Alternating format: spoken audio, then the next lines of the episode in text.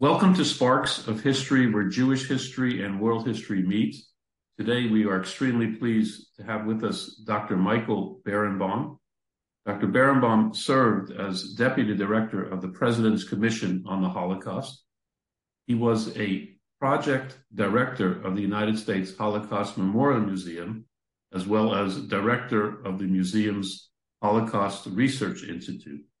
Currently, Dr. Berenbaum serves as the director of the Sigi Ziering Institute, exploring the ethical and religious implications of the Holocaust, located at the American Jewish University. Dr. Berenbaum is the author and editor of 18 books, including After Tragedy and Triumph, a study of the state of American Jewry in the early 1990s, Anatomy of the Auschwitz Death Camp, After the Passion is Gone, American Religious Consequences, Dr. Berenbaum co-produced One Survivor Remembers, the Gerda Weissmann Klein story, which won both an Academy Award and an Emmy. Additionally, Dr. Berenbaum was the historical consultant for the History Channel's The Holocaust, The Untold Story. And today, we will be discussing The World Must Know, the history of the Holocaust as told in the United States Holocaust Memorial Museum. Uh, as you can see, it is a um, comprehensive uh, book, and um, urge all our listeners and viewers, as I did, to go on to Amazon, click of a button, free delivery. It's really a important book to have on one's coffee table and bookshelf. Again, thank you so much, Dr. Berenbaum, for joining us today. My pleasure.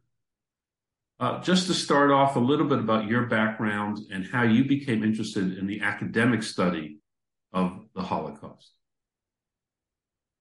Let me begin with how I became interested in the Holocaust, and because it's a story in certain respects of my generation. I was educated in post uh, World War II Hebrew speaking yeshivot.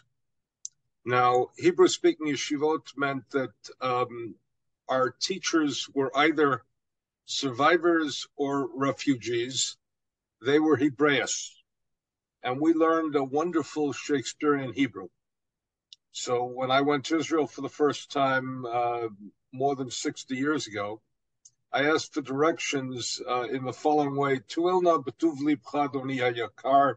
If your heart inclineth in my direction, would you kindly indicate to me Thy humble servant, what is the proper path that one should take toward his anointed destination? We had heard words, but we never heard anything more detailed murder, death, children. And we were the generation of whipped cream and ice cream who were to make up for a lost generation. I also went to a synagogue that was comprised of German and Belgian refugees who had left um, Germany and German occupied Belgium in the late 1930s and the early 1940s. They were in the diamond business, which meant that they could all um, have portable wealth.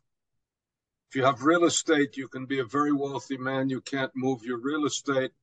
If you have diamonds, you can hide them, you can eat them, you can swallow them, you can uh, uh, put them in your mouth, you can put them in other places. And they got out and they were recreating in the United States a world that they had left behind. I then became interested in one question in Jewish history, which is, I think, the most important question. Why did, and after Hanukkah, we should talk about it. Why did the Jews not go out of business after defeat? We were a defeated people. Not once, not twice, multiple times. We're an exiled people. And we didn't go out of business after defeat.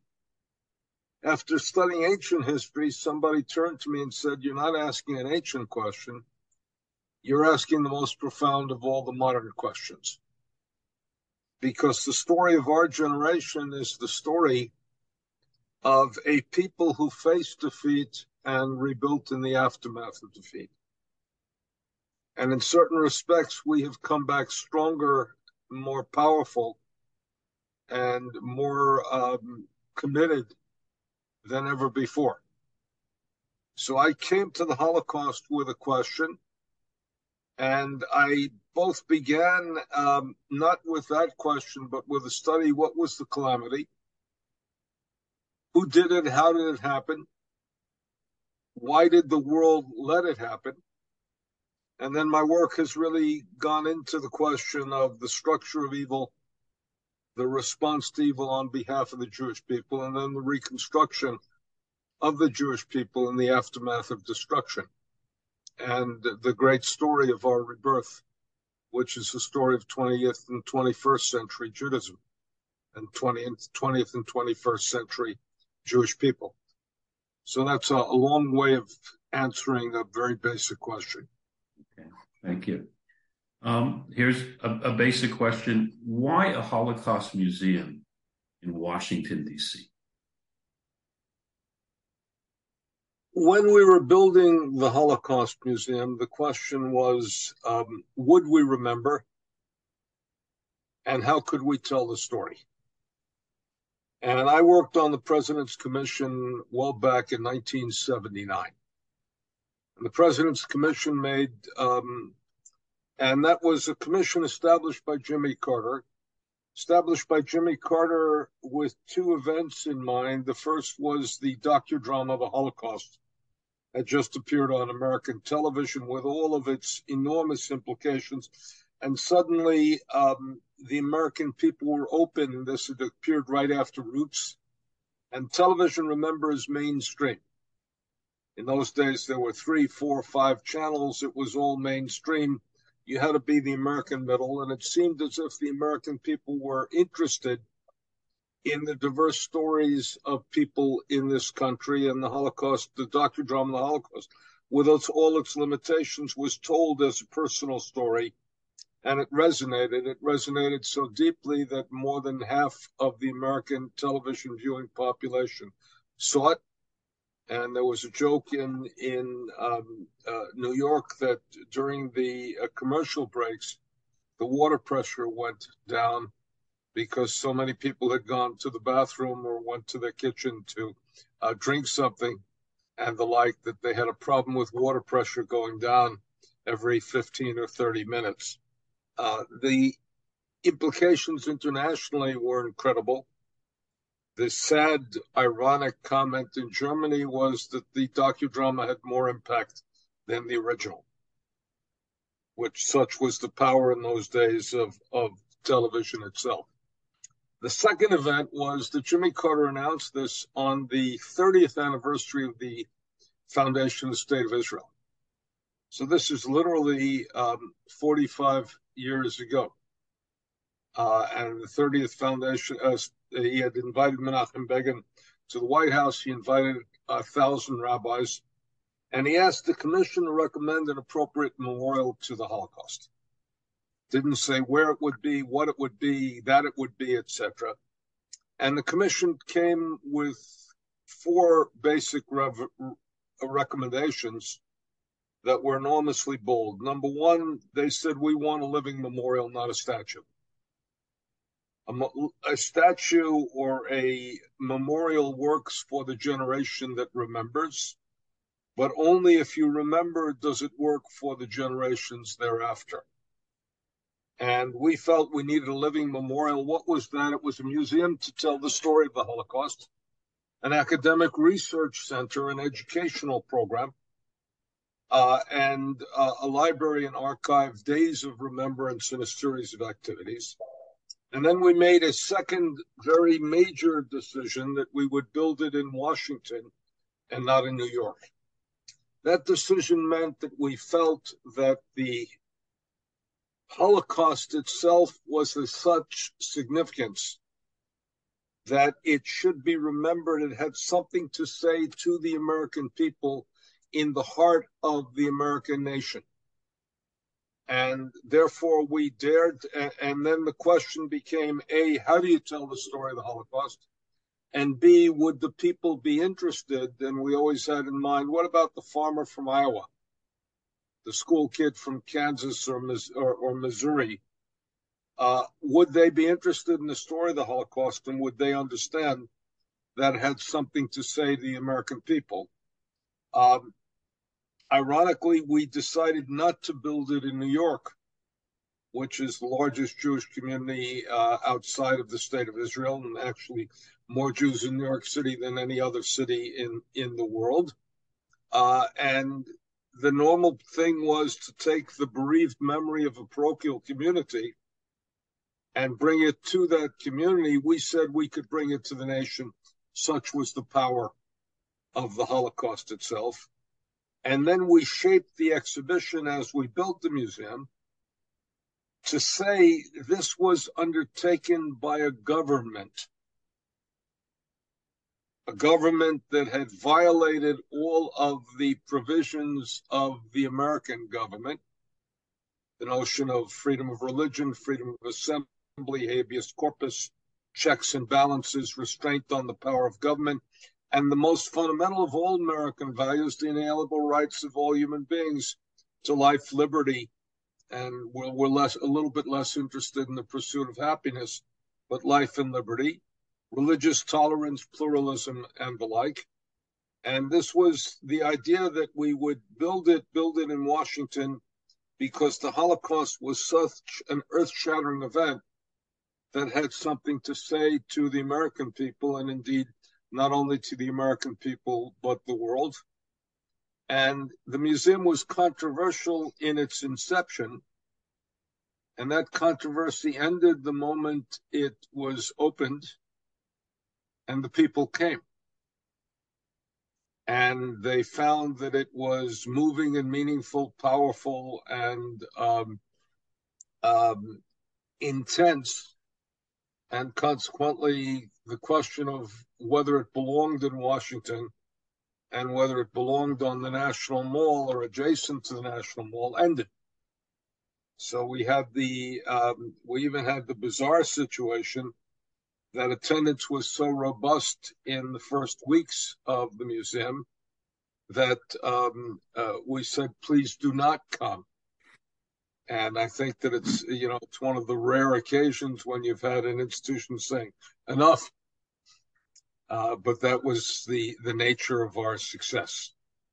Uh, and I stress the word our because a museum is not one person's creation, it's multiple people's creation. Elie Wiesel first started as chairman of the, of the President's Commission on the Holocaust.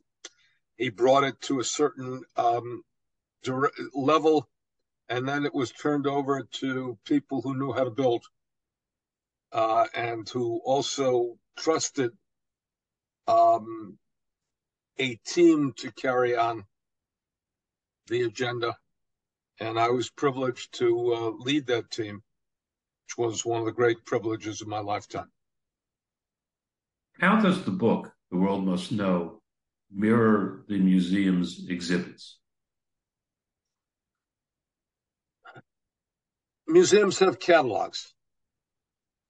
And we said that essentially, instead of making a catalog which shows the collection, we would use a book as a form of telling the mission of the museum. So essentially, it's a companion piece to the exhibition. It's a general history for those who will not get to the museum. It's a reiteration of what you might see and experience within the museum um, for those who have been to the museum. And it's a way of learning more in a more in, in a different way than within the museum. Uh, we had a, a, problem when I wrote the book, which is the museum was not yet open. So we had to, in one sense, imagine what it would look like and create accordingly.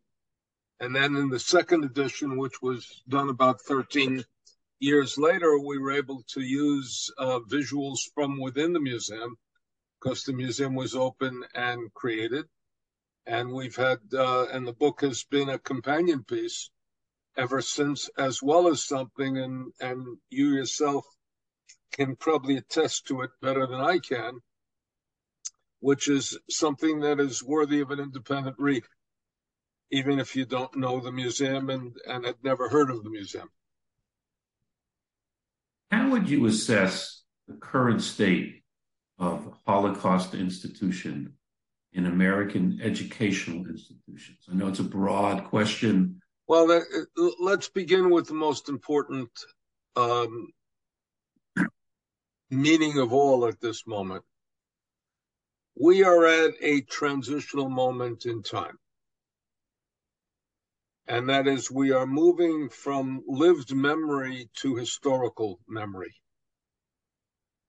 We all know that the survivors who were the bearers of living memory are diminishing uh, every day. And even those who are, were not losing are growing older and consequently less capable of being the vis- the visible incarnations of their own experience. What's replacing them then is number one, they have left the most incredible record of historical testimony ever experienced uh, in any event in human history. Let me give you one simple illustration. There are 36 audio recordings of people who lived through slavery in the Library of Congress of the United States. 36 Americans have tape recorded their experience have been recorded with their experience of what it was like to be a slave. We probably have in excess of 80 or 90,000 video testimonies of survivors telling their story, which means that you don't have the capacity any longer merely for an elite history told by people who have memoirs and wrote books and wrote letters and diaries and all of that. But you can hear from everybody from uh, a professor to a peddler, from a baker to a banker, from a, an industrialist and a scientist to a, a common laborer all of whom lived through ordinary people who lived through the most extraordinary events and bore witness to what they experienced. That will be a historical record of enormous magnitude, and part of what we have to do is to mine that material to be able to continue their message and teach the lessons and also the history that they have taught us. So we're all at a very important transitional memory, transitional moment in time. And um, let me use a, a biblical analogy, um, which is that um, the story in, in the book of Breshit, in the book of, of Genesis, is that Lot, his wife, and two daughters escaped from the destruction of Sodom and Gomorrah. Lot's wife looked back and she turned into a pillar of salt. Lot's daughters thought that they were the last two women on earth. They thought their father was the last man on earth. They got him drunk, they seduced him, and they gave birth to two great nations. And what's remarkable is the Torah comments on that without evaluating what essentially we would have to call incest. Um, I look at that story and I say, if you look back too soon, Lot's wife, you're paralyzed by grief. What you have to get on with is the difficult compromised notion of survival and recreation. But if you don't look back after that, you have no memory. And we have looked back again at that darkness, faced that darkness, looked it straight into the face and have learned from it. And then survivors transform themselves in our lifetime. And I presume you're of my generation, more or less, perhaps younger, but still of my generation. In our lifetime, we've seen them transformed from damaged goods, which was the original sense of it, and I don't mean that as a judgment on them, as a judgment of our perceptions, from damaged goods to bearers of history and witnesses. And I believe that we've done something in this last generation that is almost of biblical importance, which is that the great Jewish story of history is the story of the Exodus, story of Yetziat Mitzrayim. And what did Jews do with the memory of, of slavery and the Exodus? is they made it into a particular story of universal implications with ethical and moral consequences.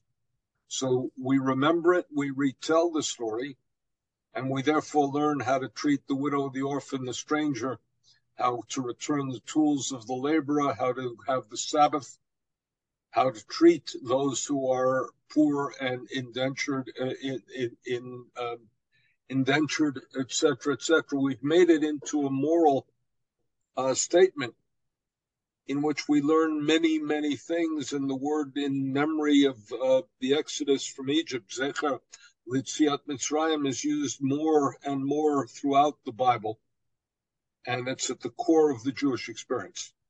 I think we have now remembered the Holocaust as an ethical and moral implication for our generation and future generations, as a call, as a warning, as a cry, uh, as a lesson, and as a um, commitment, first for the Jews, but also a universal story, so that other people understand what this represents.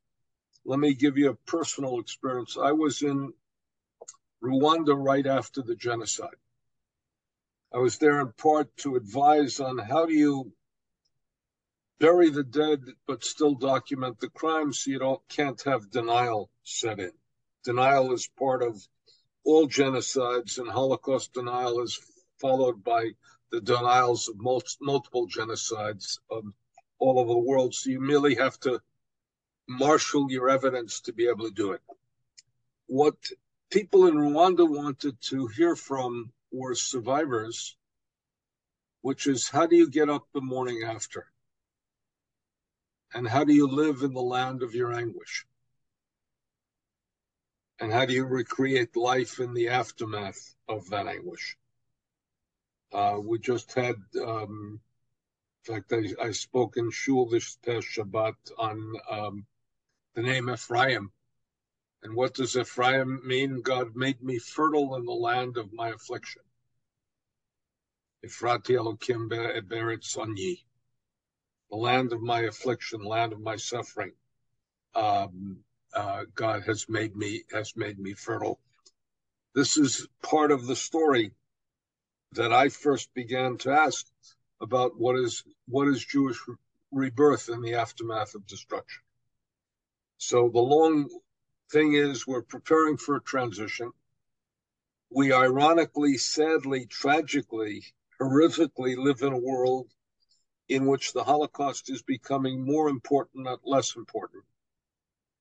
People are using the G word, genocide, again and again. They're using crimes against humanity.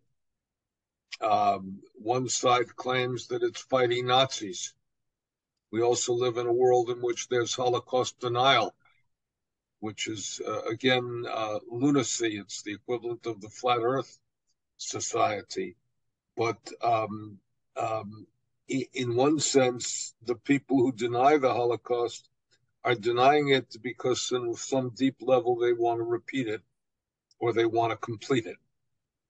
So the state of education is that it's been transformed into institutions the institutions are growing and transforming themselves before our eyes. I can point to 10 different museums that have been renewed in the last five years.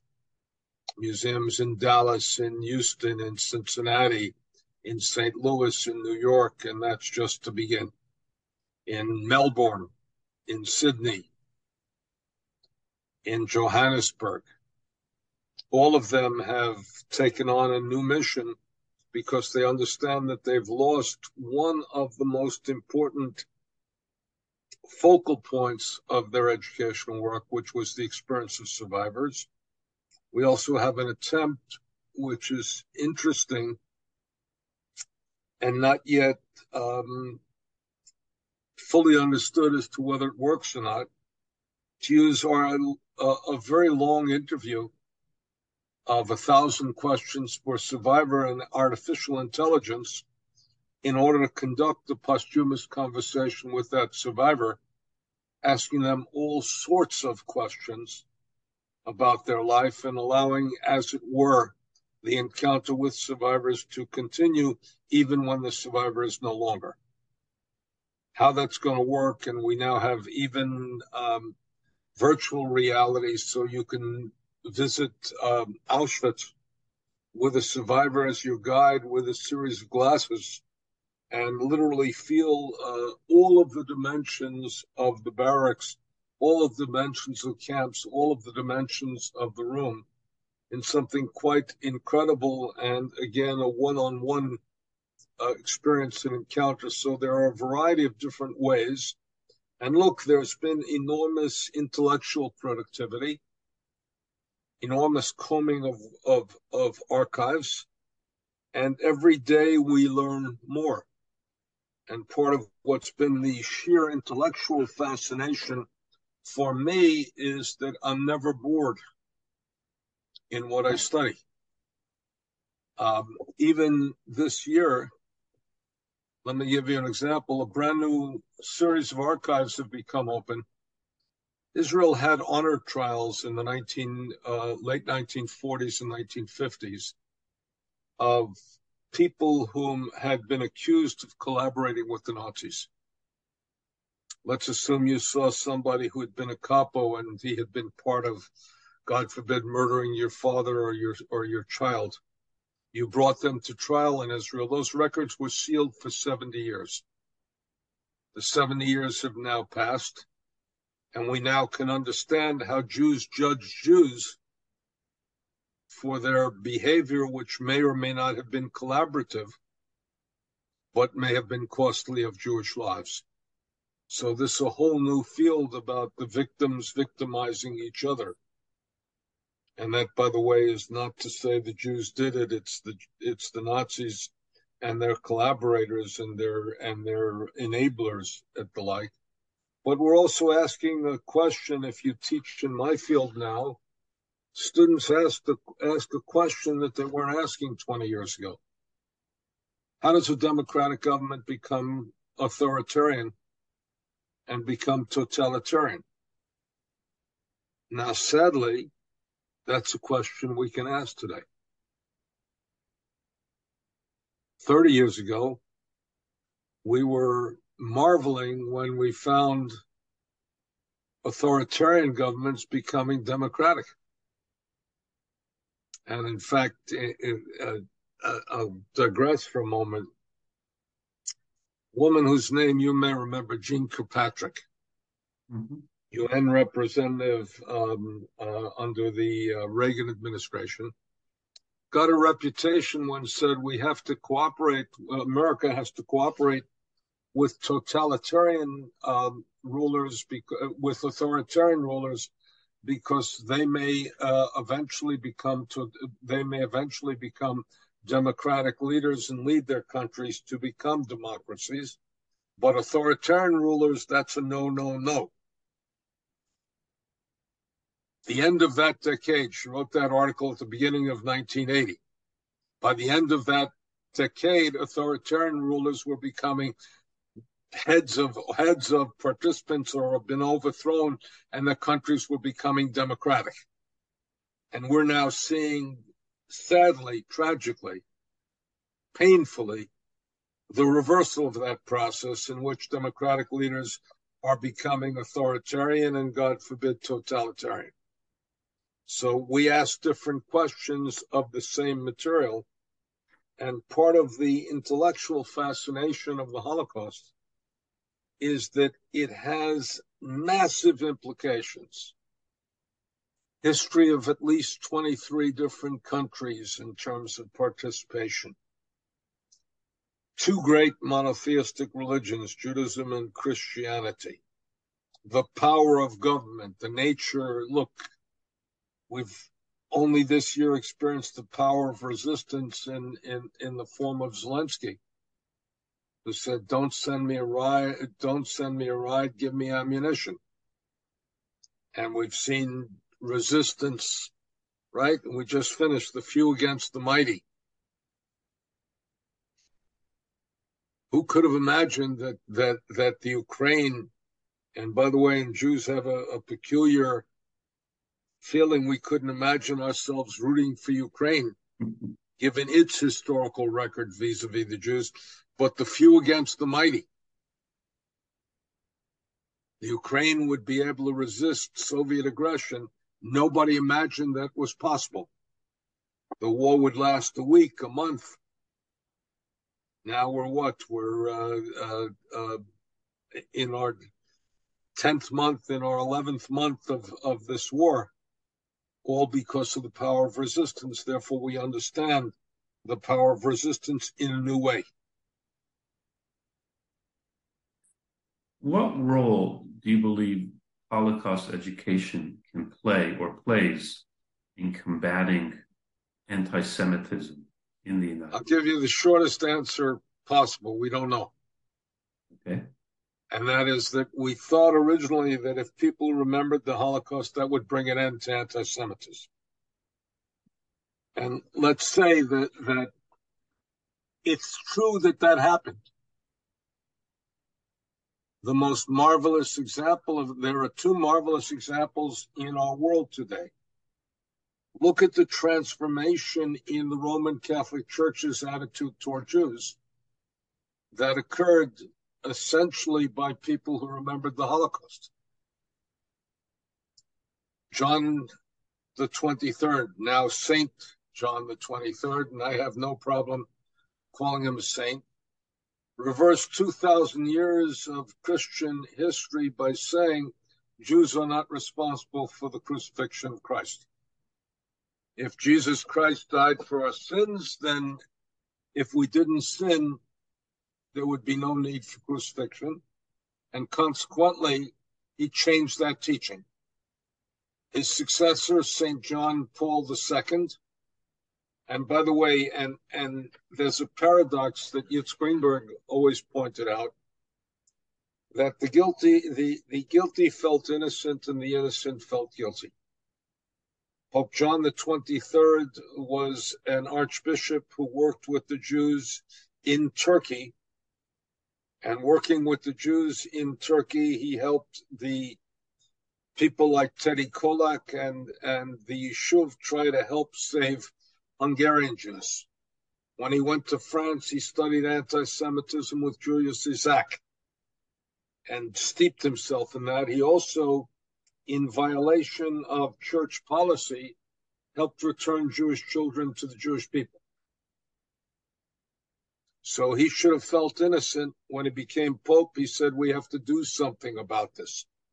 John Paul II, who had uh, Jewish friends, even before he studied for the priesthood, had a Jewish girlfriend, was in the theater in which he went to the university with Jews had a very, his closest friend was a Jew, later became an Israeli whom he asked to move to Rome when he became Pope because he wanted the friendship of a person who walked in and didn't believe he was infallible. Which is, you know, a Pope can't have a wife who makes him feel human. Therefore, you need a friend who can keep you uh, on on the straight and narrow. Um, having said that, he recognized the state of Israel and he said something that was absolutely unbelievable. He said anti Semitism is anti Christian. Put a kvittel in the Western Wall apologizing for the anti Semitism of Christians. By the way, not of Christianity. He didn't say everything I wanted him to say. And then our current Pope, Pope Francis, ended the mission to the Jews. We don't have to convert Jews, he said, of Roman Catholicism. Jews are okay with God. The original covenant still stands, still binds. If we had imagined that taking place in 2,000 years of Christianity, it has to be seen as an act of, what shall we say, repentance. Second example is Germany. Germany has changed its attitude toward the Jews German Jewish community is the most rapidly increasing Jewish community in the world, uh, with the possible exception of Israel now in the aftermath of the Ukrainian crisis with the aliyah that's taking place, not from the Ukraine side, but from the Russian side. And its attitude toward Israel has been very good, and Angela Merkel, who for 17 years led Germany, was pro Jewish not because she loved the Jews, but she didn't want Germany to go back to that world. So that too has to be seen as those who face the past. Now, go back to Holocaust denial for a moment. You had the, the, the, the unbelievable craziness of where the president of Iran would deny the Holocaust and the prime minister and chancellor of Germany would say, We did it. Who should deny the Holocaust? The perpetrators. Iran, ironically, had a, a blemish free record during the Shoah. It became a way station for Jews seeking refuge. You had the children of Tehran who came to Palestine, the pre state Israel. So they should. I, I once I, I don't speak Farsi and I, I didn't have the time to learn it, but I said if there was one book I wanted to write during Ahmadinejad's rule, was I wanted to write of the goodness of the Iranian people and say to him, why I understand you don't know German history. Okay, you're not supposed to know German history. But why don't you know Iranian history and know the decency of your people and how they saved and rescued people?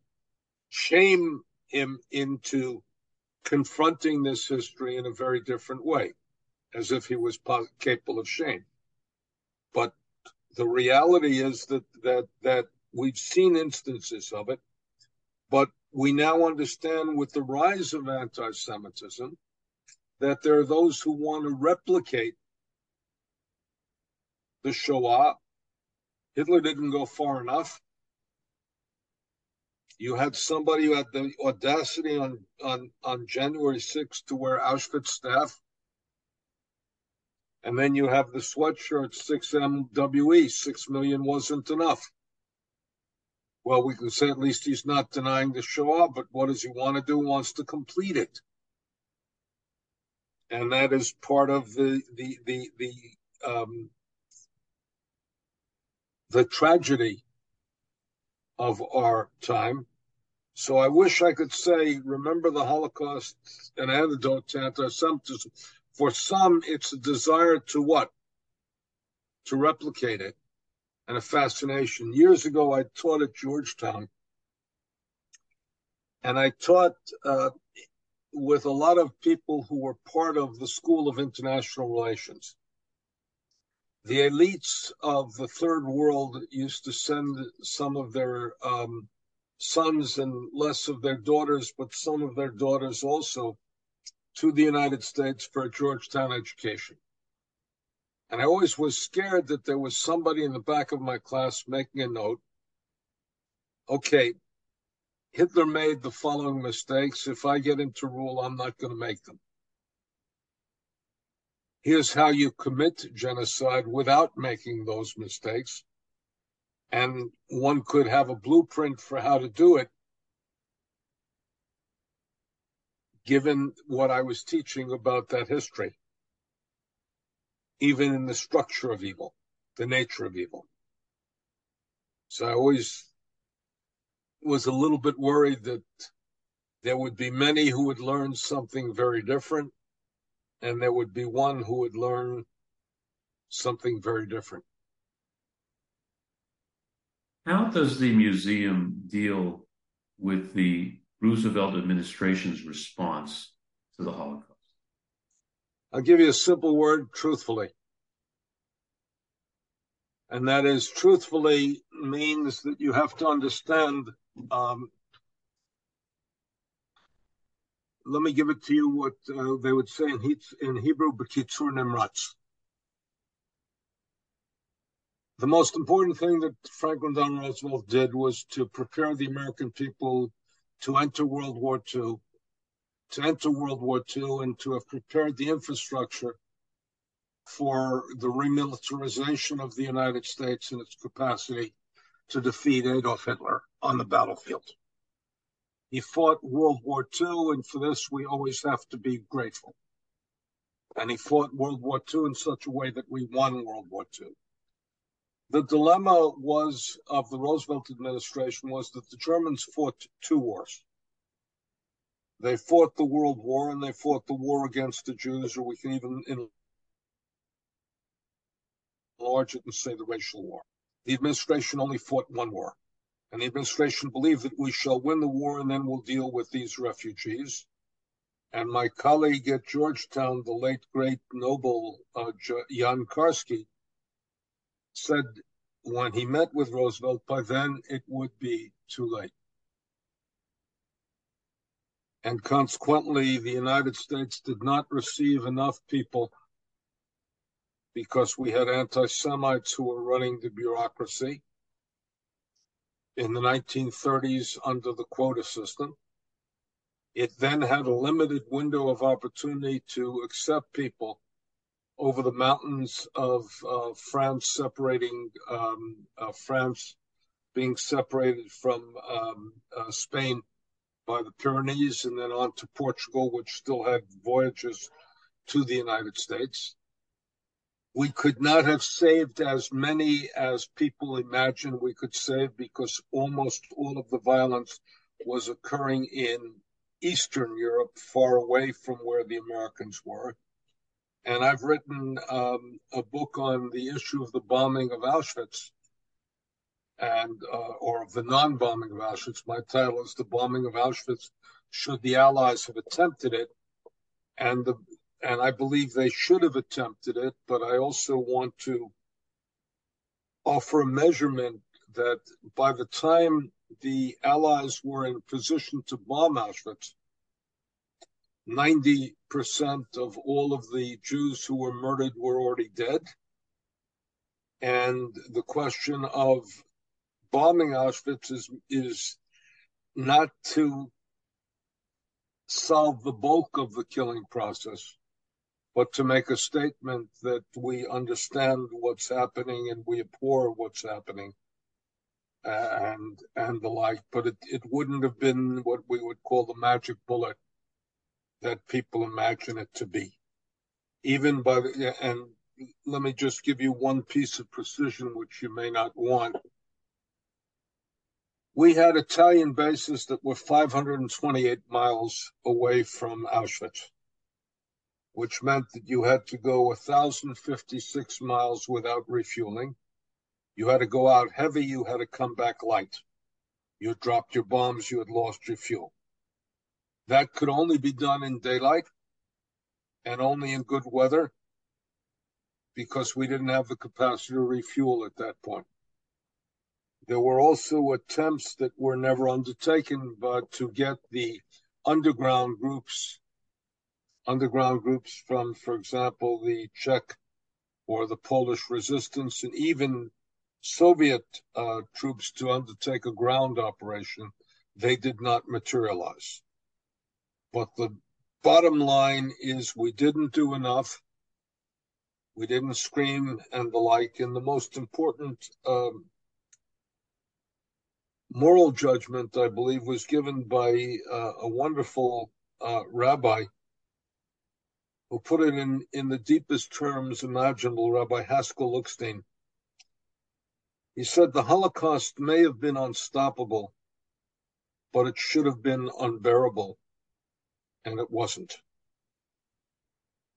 By that he meant nothing that the American Jewish community could have done might have stopped it. And aside from winning the war and taking certain gestures, the Americans could have rescued more, but they couldn't have stopped the massive killing as it was taking place. The time to oppose the evil that took place was very early when America was uninterested in that. Once it materialized, once it took shape, then only military triumph could do that. But we didn't care enough, we didn't do enough, and uh, we failed. And that failure is a total collective failure, and you have to tell the story of that and tell it truthfully you had mentioned previously the the um, power of roots and the Holocaust on television. What was your experience in producing or acting as a consultant for Holocaust movies or documentaries? Look, I'm usually invited as a consultant for those who want to do it right. And that is that, it, and my first, I, I get consulted very often by those who want to do it. And my first piece of advice is don't add drama, let the drama speak forth. And that is that the real falsification occurs when people want to invent drama instead of lose the, let the drama of the event itself come forth.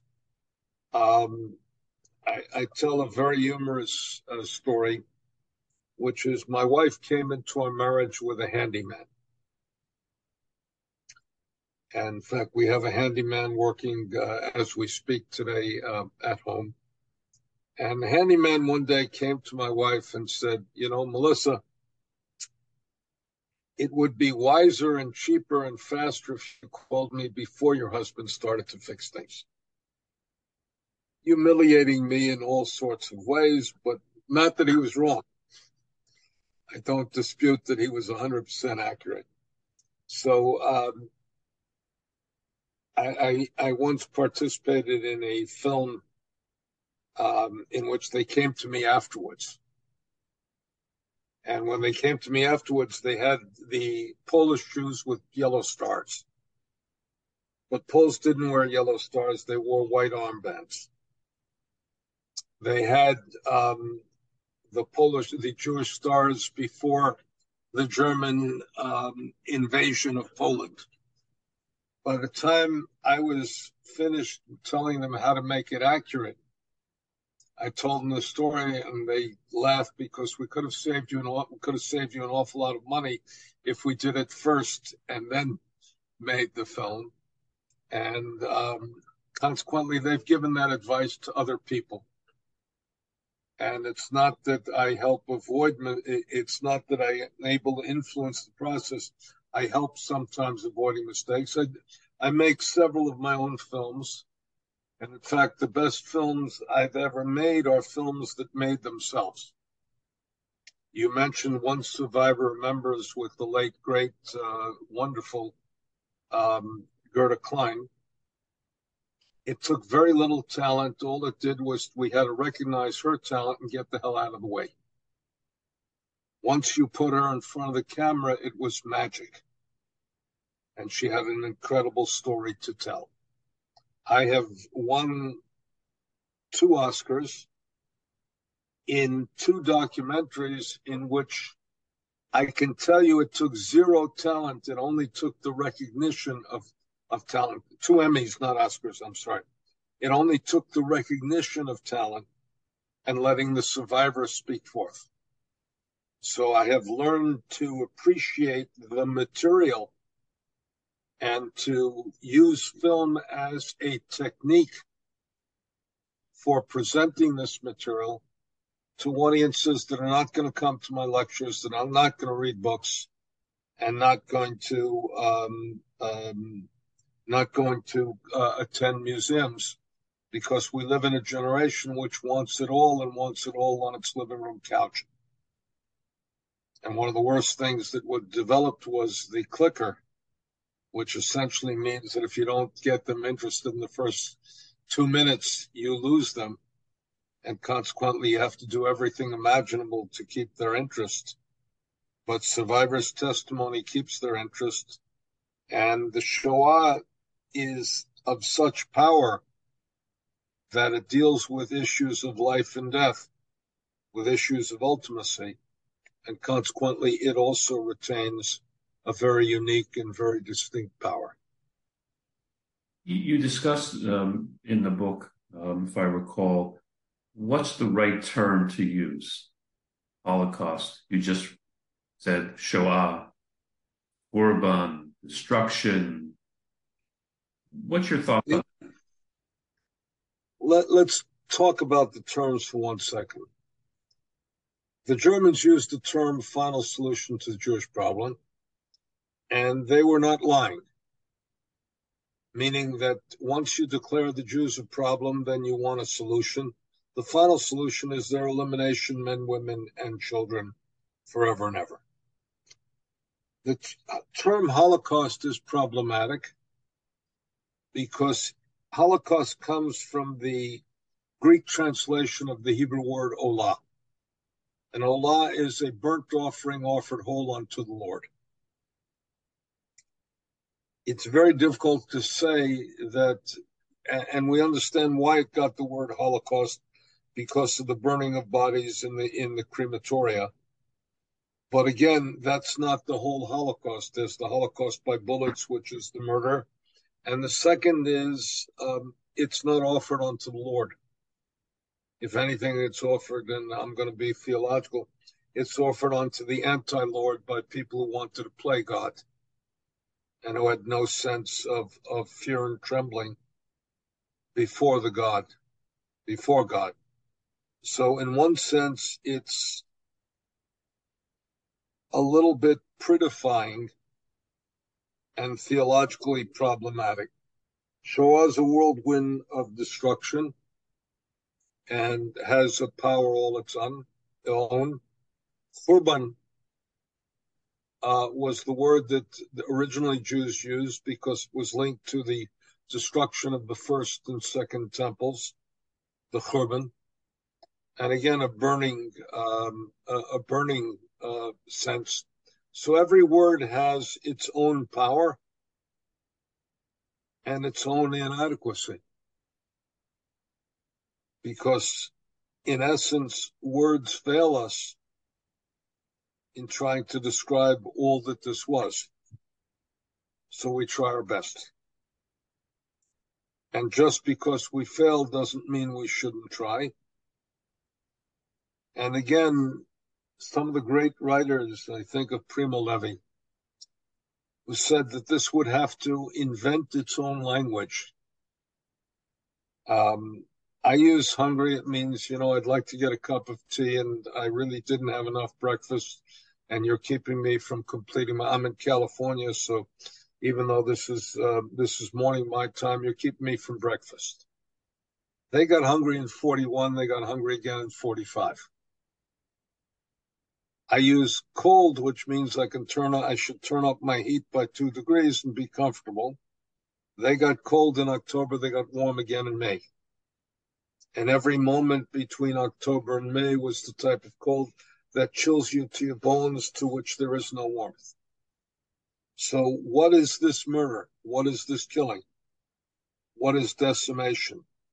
A language was introduced by Raphael Lemkin called genocide genus Incidae, today is murder. The murder of a species, the diminishment of humanity. So I use a variety of terms. All of them have a certain poignancy and power to them, and all of them have a certain inadequacy. Just uh, in conclusion, what's next um, personally in this field for you? Next projects? Well, I'm currently involved in in three different um, um, projects um, that are interesting. We're going to build a museum in Boston on the Boston Commons, and the issue that we're wrestling with is not how to tell the story of the Holocaust in that museum, but how do we relate it to the American story of revolution, which is part of the ethos? I follow principle in every museum I do, which is the place from which you remember an event shapes how you remember it. So in Washington, we remember the story one way, in New York, another. In New York, you have to deal with, with immigration. In Washington, you have to deal with government.